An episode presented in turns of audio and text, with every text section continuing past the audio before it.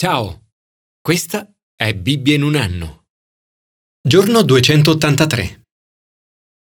Sorpreso dalla gioia.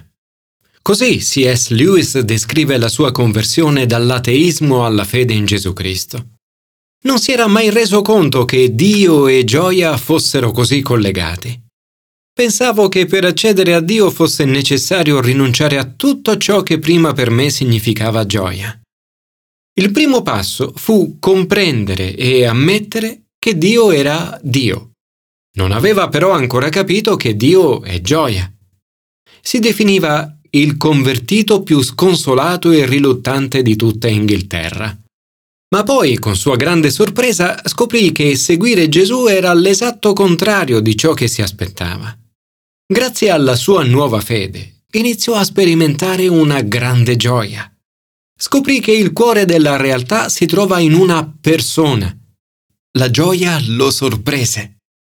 Molte persone oggi confondono piacere, soddisfazione e gioia. Il piacere può derivare da una bella vacanza, da un aumento di stipendio o da una tavoletta di cioccolato. Le persone possono diventare dipendenti dal piacere, sempre alla ricerca di una nuova esperienza di piacere. Ma queste esperienze vanno e vengono. La soddisfazione è più a lungo termine.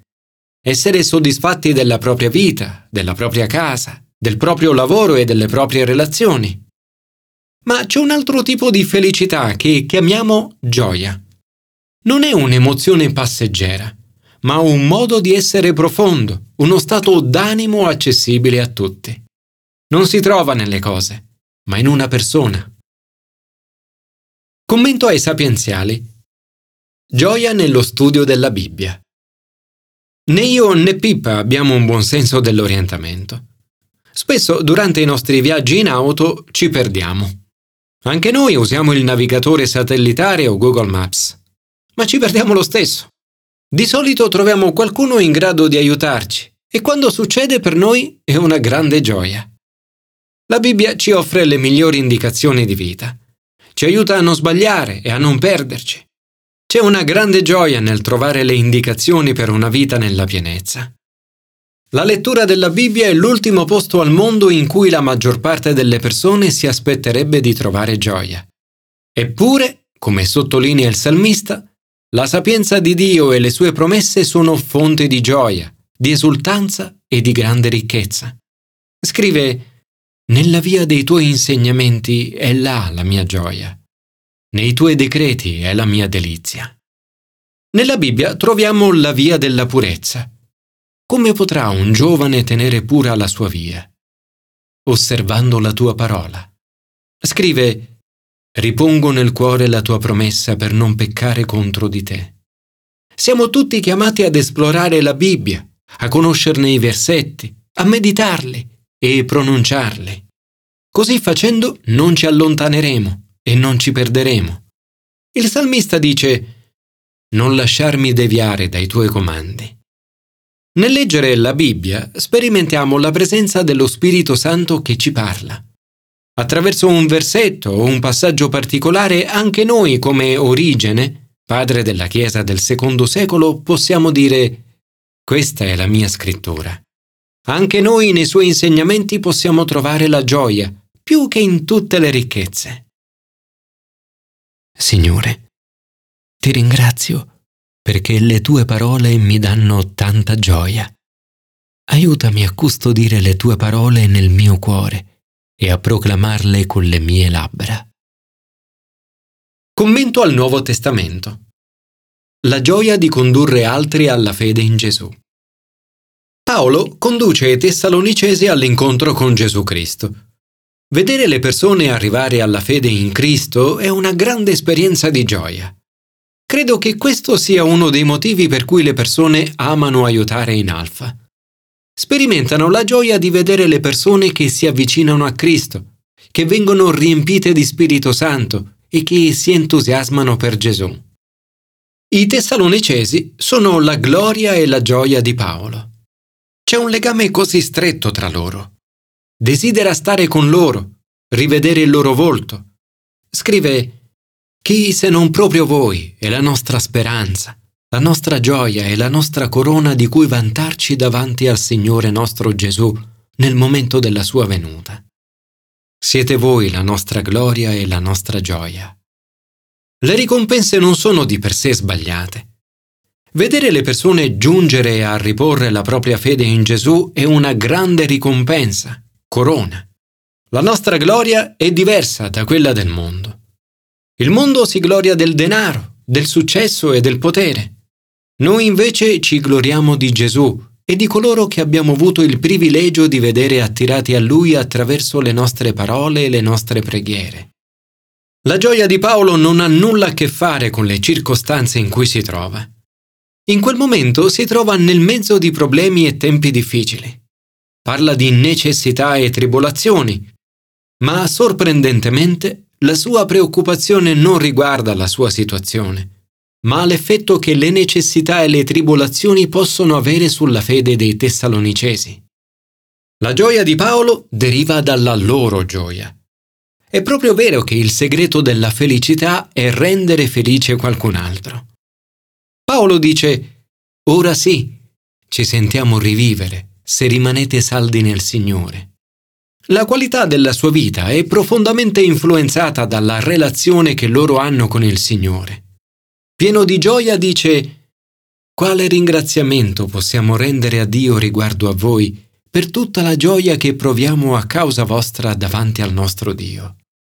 Questa gioia scaturisce dalla profondità del rapporto che Paolo ha con i Tessalonicesi. Dal brano emerge chiaramente il suo amore e la sua preoccupazione per loro.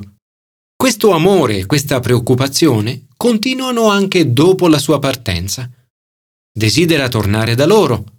Manda a Timoteo ad aiutarli, anche se ciò comporta rimanere da solo per un po', e prega con viva insistenza notte e giorno. Impegnarsi a fondo nella vita di coloro che ci circondano non è sempre facile e può comportare un duro lavoro. Tuttavia, come dimostra l'esempio di Paolo, è anche fonte di gioia e di festa. Una gioia alla presenza di Dio. Mentre Paolo prega, il suo cuore è sicuramente pieno di gioia al loro pensiero. Gran parte delle lettere di Paolo sono piene di ringraziamenti e di gioia. Quando entriamo alla presenza di Dio, il nostro cuore si libera e vediamo le cose come le vede Dio. Mi indicherai il sentiero della vita, gioia piena alla tua presenza. Signore, ti ringrazio per la gioia di vedere le persone venire a Cristo. Possa io crescere e traboccare di amore, ricevere forza, purezza e fiducia nella tua presenza. Commento all'Antico Testamento.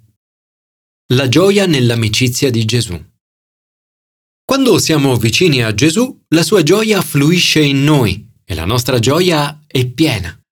Il professor Gordon Fee ha detto La gioia incontenibile e senza freni è, o almeno dovrebbe essere, il segno distintivo di chi crede in Cristo Gesù. Il germoglio giusto di cui parla Geremia in questo brano sarà la fonte della nostra gioia piena.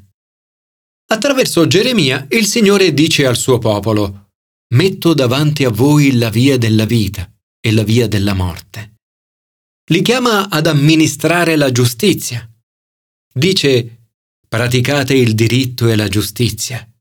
Liberate il derubato dalle mani dell'oppressore. Non frodate e non opprimete il forestiero, l'orfano e la vedova, e non spargete sangue innocente in questo luogo. I re avrebbero dovuto agire come Giosia, il quale tutelava la causa del povero e del misero, e tutto andava bene. E aggiunge, non è questo che significa conoscermi. Qui vediamo come Dio si preoccupa delle persone, allora come oggi.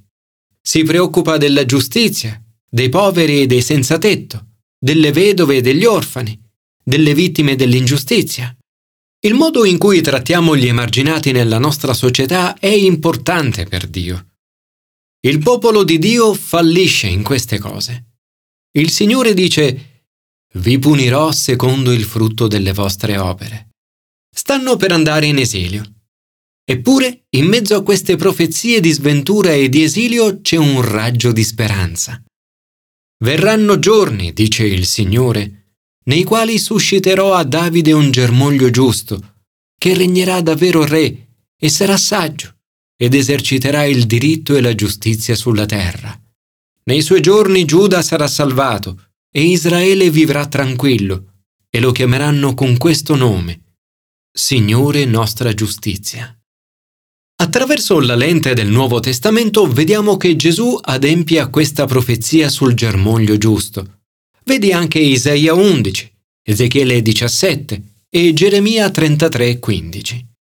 Egli discende da Davide, è il re dei giudei, il Salvatore, il Signore, la nostra giustizia.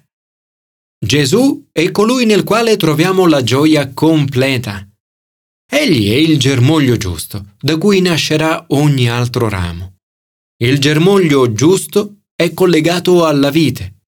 Gesù ha detto, Io sono la vite vera, e il Padre mio è l'agricoltore. Vi ho detto queste cose perché la mia gioia sia in voi e la vostra gioia sia piena. Signore, ti ringrazio per la gioia che deriva dalla vicinanza a Gesù. Aiutami ogni giorno a stare vicino al germoglio giusto, affinché la gioia di Gesù sia in me e la mia gioia sia piena.